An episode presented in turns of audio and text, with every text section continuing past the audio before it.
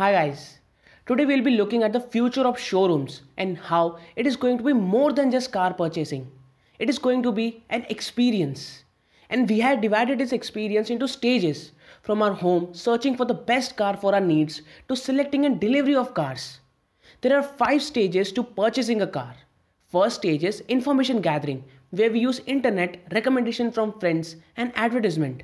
Second stage is personal inquiry or contact where we visit the dealer and have the test drive. Third stage is purchasing of car where we negotiate, sign the contract and, and have financing or insurance option. Fourth stage is car handover which includes waiting period and actual handover of car. Fifth stage is after sales that includes maintenance and repair. So first stage, information gathering. In this stage, we want to know about brands, models that are available in our budget and are according to our needs and the features that we can get like the number of airbags, ABS, etc. But here most of us are confused because there are too many technical terms like ABS or fog lamps or parking sensors which could cost extra money. But the problem is, do we actually need them? How to decide? So how does this futuristic showroom solve our problem? A single stop solution like website where customers can get all the information and not just price comparison between models videos about technical specifications like where do this ABS or parking sensors actually help so that we can decide do we actually want it or not. Second stage is contact. It includes contacting the dealer and test drive. We often dislike the pushiness of a salesperson for a particular model or for adding a particular feature because we feel like we are being sold something that we don't actually want. Like, do I really need a voice assistant in my car or am I just buying it because a salesman said so? So here it is not the intentions of the salesperson that are wrong, but he failed to explain how these extra features can help us. So augmented reality, virtual reality with this added feature can help us understand that these features help us in our driving. That these added configurations can also be shared with friends and family to get their opinion. So that we feel confident that we have made the right decision by adding them. Third phase is purchase. It includes final decision making, contract signing and purchasing. In this phase, there are a lot of documentations, especially if you're purchasing it on a loan, like financing options, their interest rate, payment period, insurance, RTO papers.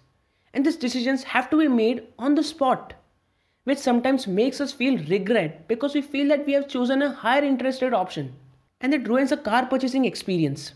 So, providing contracts, legal documents to the device of customers so that they can be reviewed later in stress-free environment of our homes and also we can get the opinion of our family. And also the interactive content and chat support that can clear our doubt. Makes us feel confident on our decision.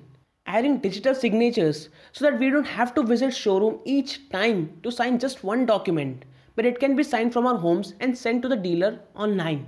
Next stage is handover stage. It is a period between signing the contract and handing over the car itself. We sometimes have to call dealership many times to see if the car is available and ready now understand one thing. We have just purchased a car for 5 lakhs.